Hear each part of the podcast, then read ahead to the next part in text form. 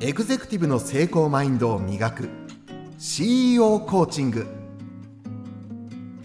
この番組は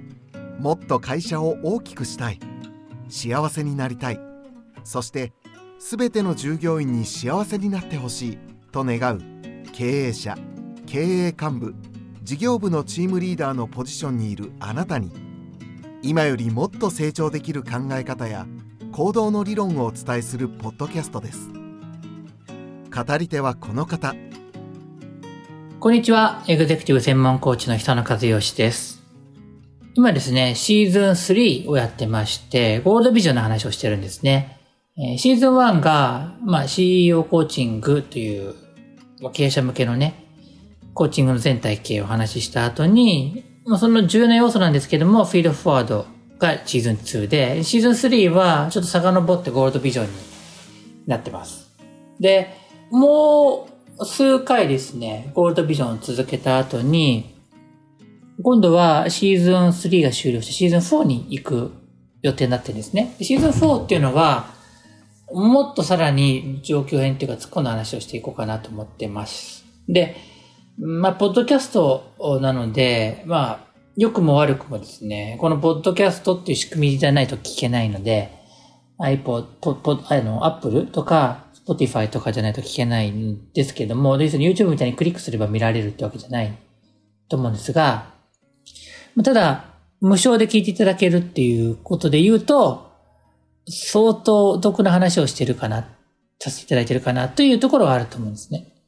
ただまあ、あの実際はですね、僕のコーチングを受けていただく場合、場面で、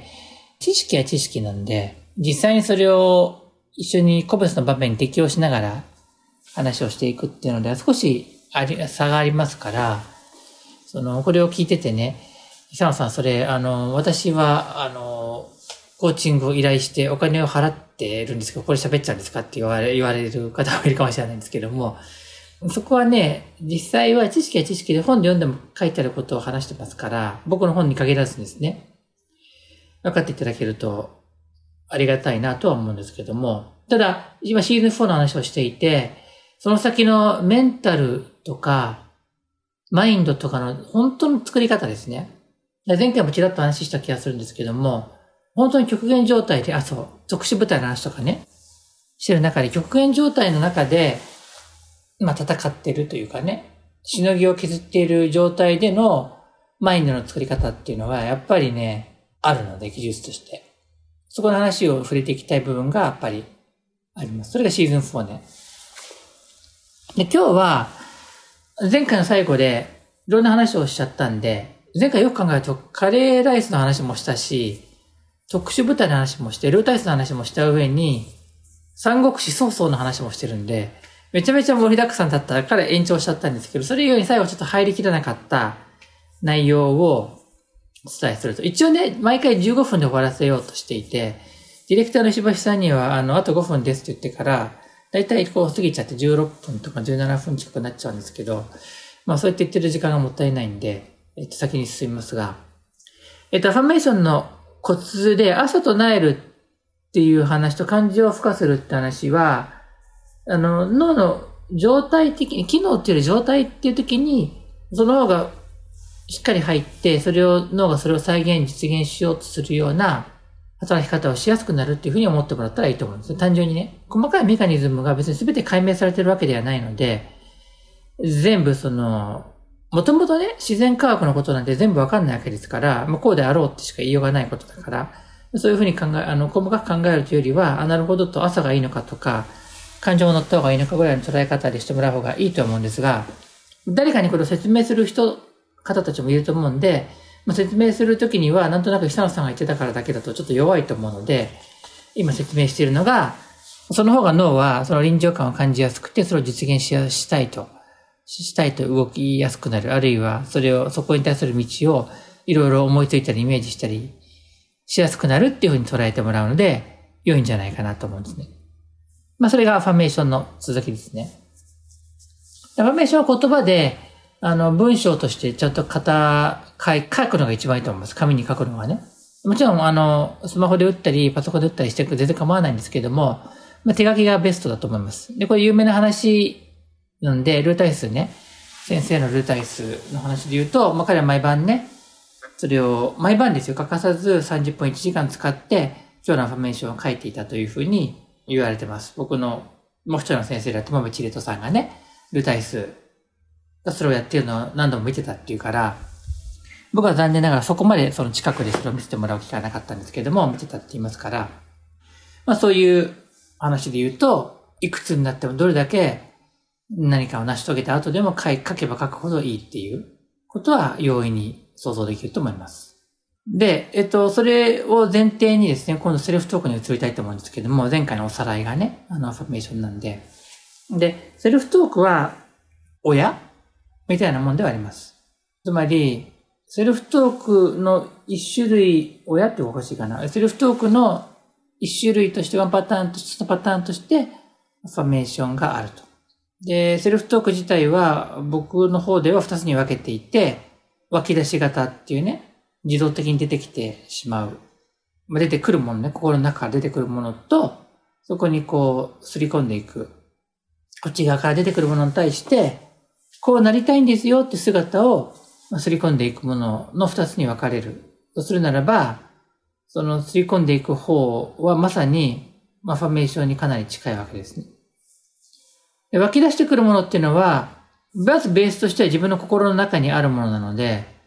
ないもの出てこないですから、まずある、ある感情なり、ある言葉が出てくるのがセルフトークですね。セルフトークはもう自分で自分に語りかける言葉なんだけど、出てくるものに関して言うと、まずあるんですけども、大体皆さんね、20年、30年、40年、50年って生きてらっしゃるんで、いろんな経験をそもそもしてるんですよ。いいことも悪いことも普通のことも。そうすると、ありとあらゆる感情はあるので、何が出てきても別に不思議はないんですよ。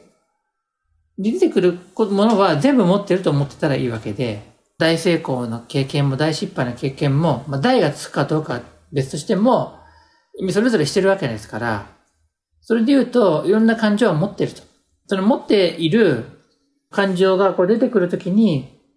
言葉として出てきたものを、大事なのはどう対処するかっていうこと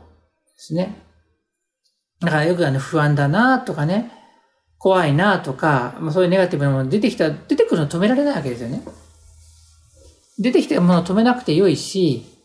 っていう感じかな、まず、第一に。で、湧き出し方のもう一つはですね、と言いながらも、それが、えー、出てきやすい自分の状態であるかどうかっていうのは、大きな違いがある。うん、これはね、あるんですけど、まさにシーズン4で話をする高度な話になってくるわけで、自分の心の状態が落ち着いていると、あんま出てこないんですよ。それでスポーツの世界ではゾーンって言ったりするんですけど、この集中状態になってくるとね、いろいろ湧いてこないんですね。無心に、無になる。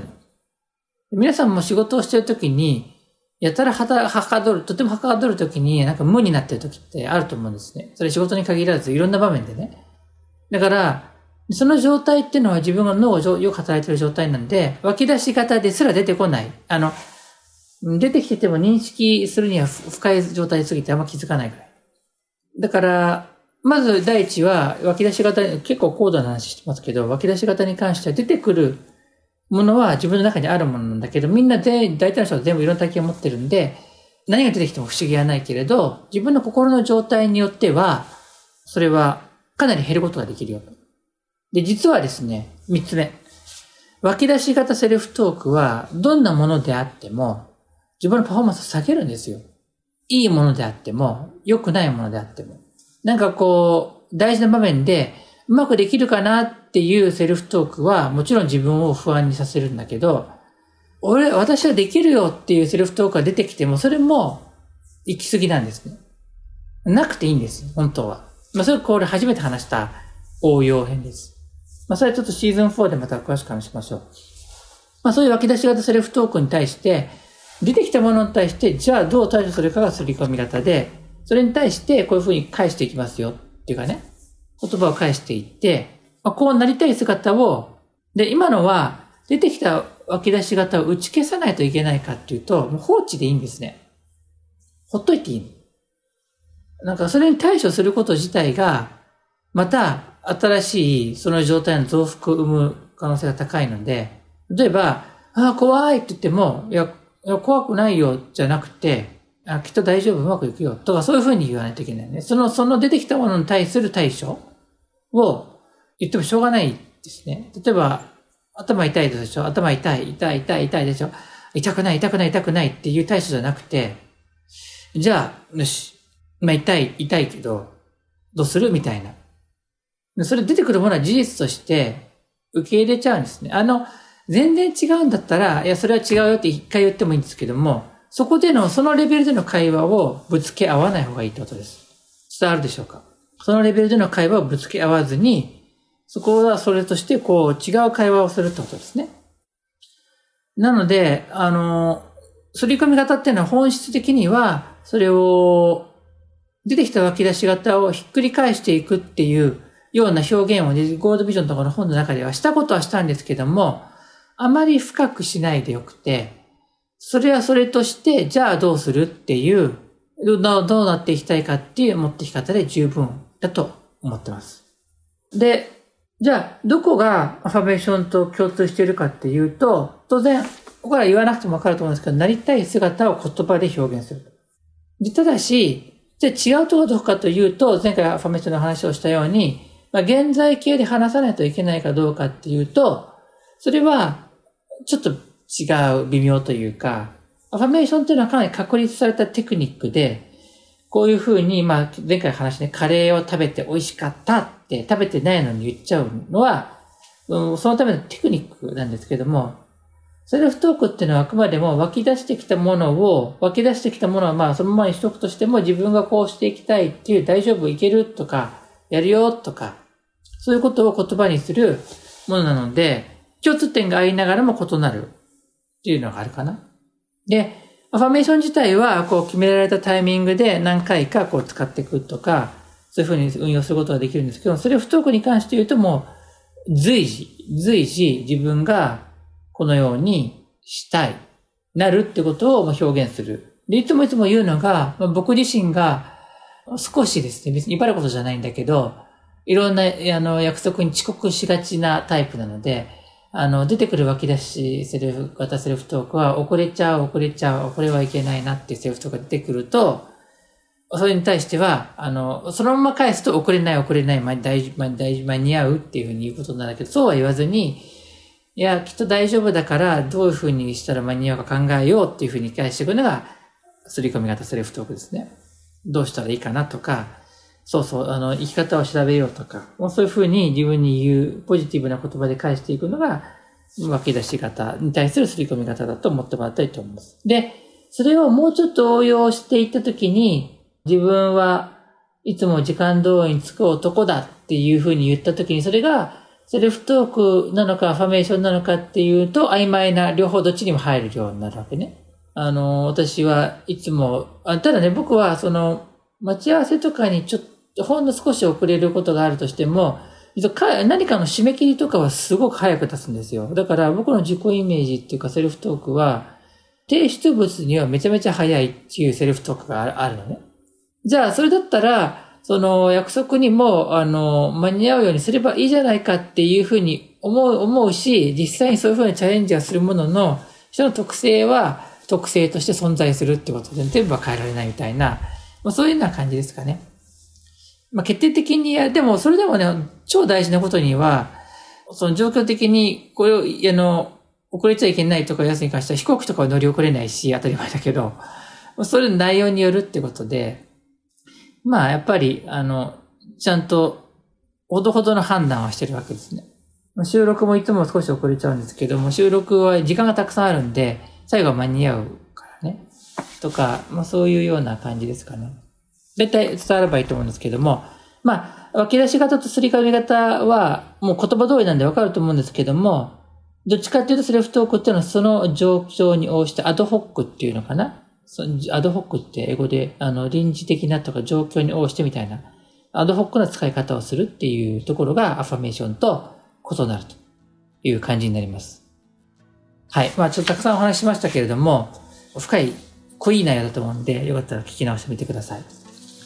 じゃあ、今日はですね、ここまでとしたいと思います。番組への感想、それから質問などは、ポッドキャストの概要欄にあるお便りフォームからお知らせください。